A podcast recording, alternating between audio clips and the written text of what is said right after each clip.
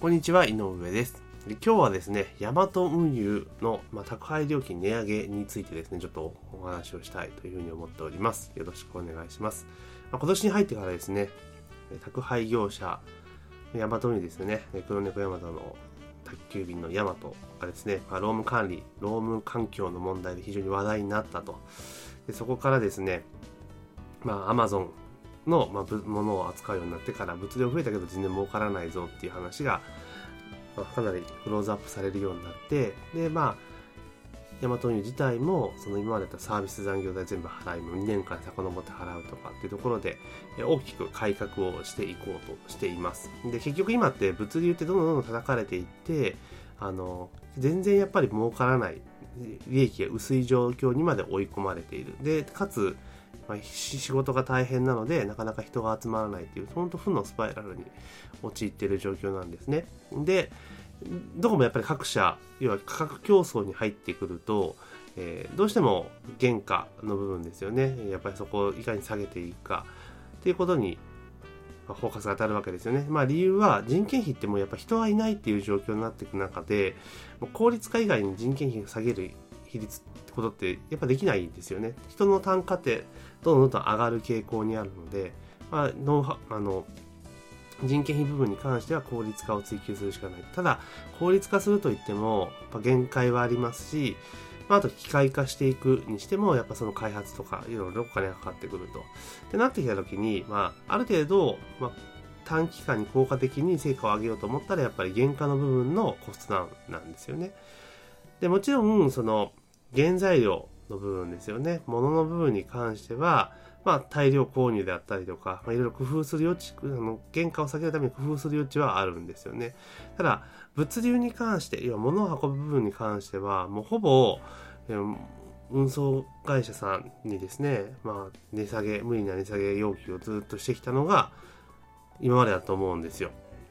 いや、コストダウンするために物流費も上げ、下げてくれと。で、逆に言うと、え物流の部分なんて、ここ数年ね、ね、燃料費が上がったりとかしていけば、やっぱり当然コストは上がってくるわけですよ。だけど、え、クライアント側からどんどん下げろと、値下げの圧力があると。っていう中で、やっぱり仕事を切られてしまうと、業者さん側ですね、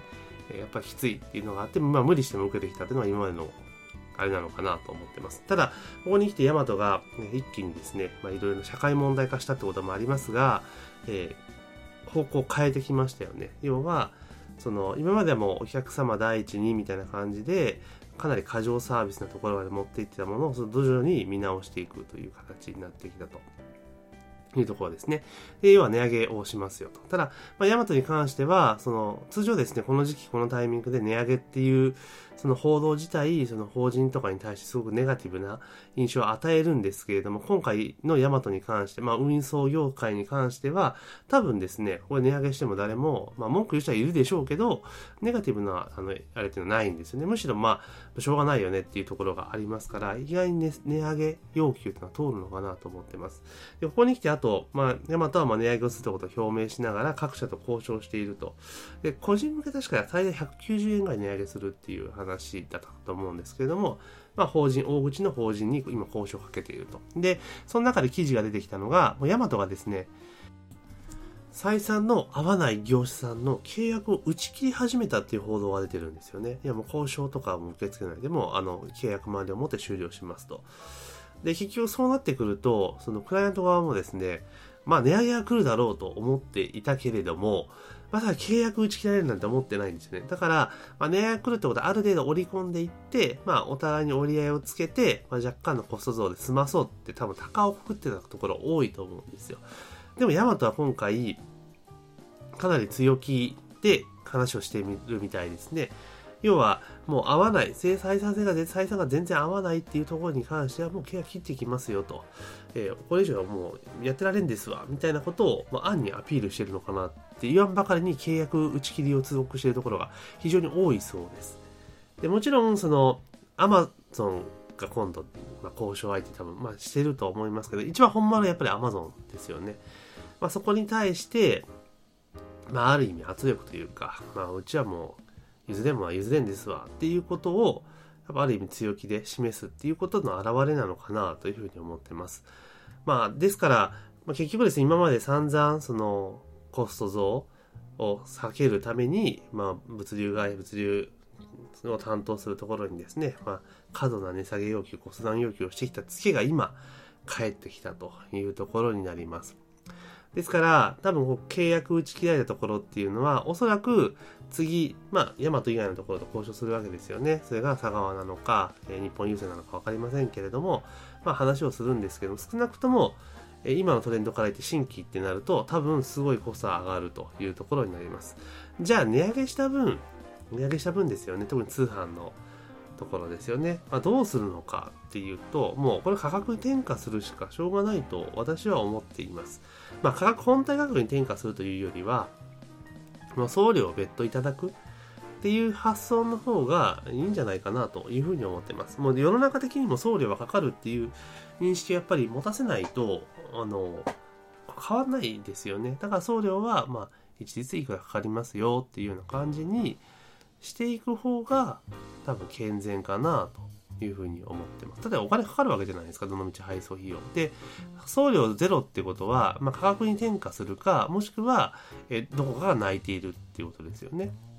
まあ、当然その売っているところが利益の一部を削って配送費に当てたりもしますし当然その他、えー、物流会社にも要求をしている部分あると思うのでだからもうそういうのやめて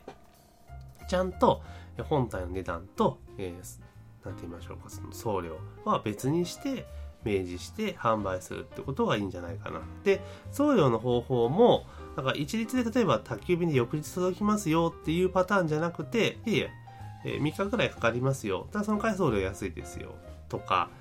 あとだから、送料に日数がかかるものに関しては、若干コス、ね、発送費用を下げる。逆にもう明日届くよとか今日届くよっていうのは、ある程度のコストをいただく、費用をいただくっていう形にしてって、消費者側が選ぶような形にした方がいいんじゃないかなというふうに思います。結局その、今宅配業者さんとかが一番大変なのは、再配達に対する手間が非常に多いってことですよね。いついつの何時とか、で届けたけどいないとか、ですじゃないですか。だったら、もう、そういう時間指定はオプションでいくらみたいな感じにしていけば、まあそういうところ、例えばそれで仮にあの不在だったとしても消費者側もお金払ってるわけですから、まあ、いないのが悪いっていうふうに言い切れますよねただ今でもサービスの一環でやってるからっていうところですよねだから、まあ、そんな感じでどんどんどんその今まで過剰だと思われていた部分をもう課金していく再配達1回につき再配達依頼1回につき例えば200円とかね、取っていけばいいんですよ。だから200円取るのが嫌だったら入ればいいわけですから、取るっていうか払うのが嫌だったら入ればいいだけですから。で逆にそのそこで文句言うような人だったらじゃあもうあの事務所まで取り引きくださいぐらいでもいいと思うんですよねだからあのもう本当何度も言ってますけれども日本ってそのサービスはもう無料っていうところで文化じゃないですか。でも世の中、世界って違いますよね。結局チップとかで、ね、サービスの対価をお客さんが別にチップとして払うっていう文化があるところは多分こんなことは起こらないんですが、まあ、日本の場合って本当にサービスは無無償のなんか奉仕みたいなところがやっぱあったりするので、まあ、ここら辺は改めていかないと結構今後こういうその物流とかそういうところがどんどんどんどんしんどくなっていくんじゃないかなというふうに私は思っております。というわけで今後ですね多分その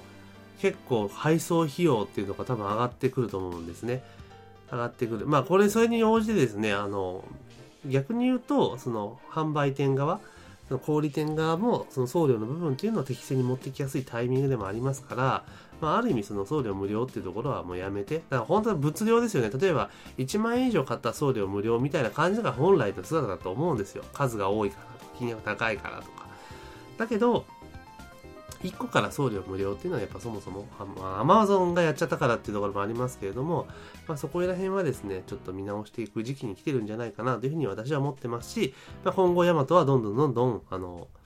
切っていくんだろうなというふうに思っております。まあ、というわけで今日は、まあ、ヤマトがどんどんどんどん値上げどころか契約を切っていくっていう、まあ、お話がありましたので、まあ、それについてですね、えー、その関連することを含め私が思うことをお話しさせていただきました。というわけで本日の音声は以上になります。ありがとうございます。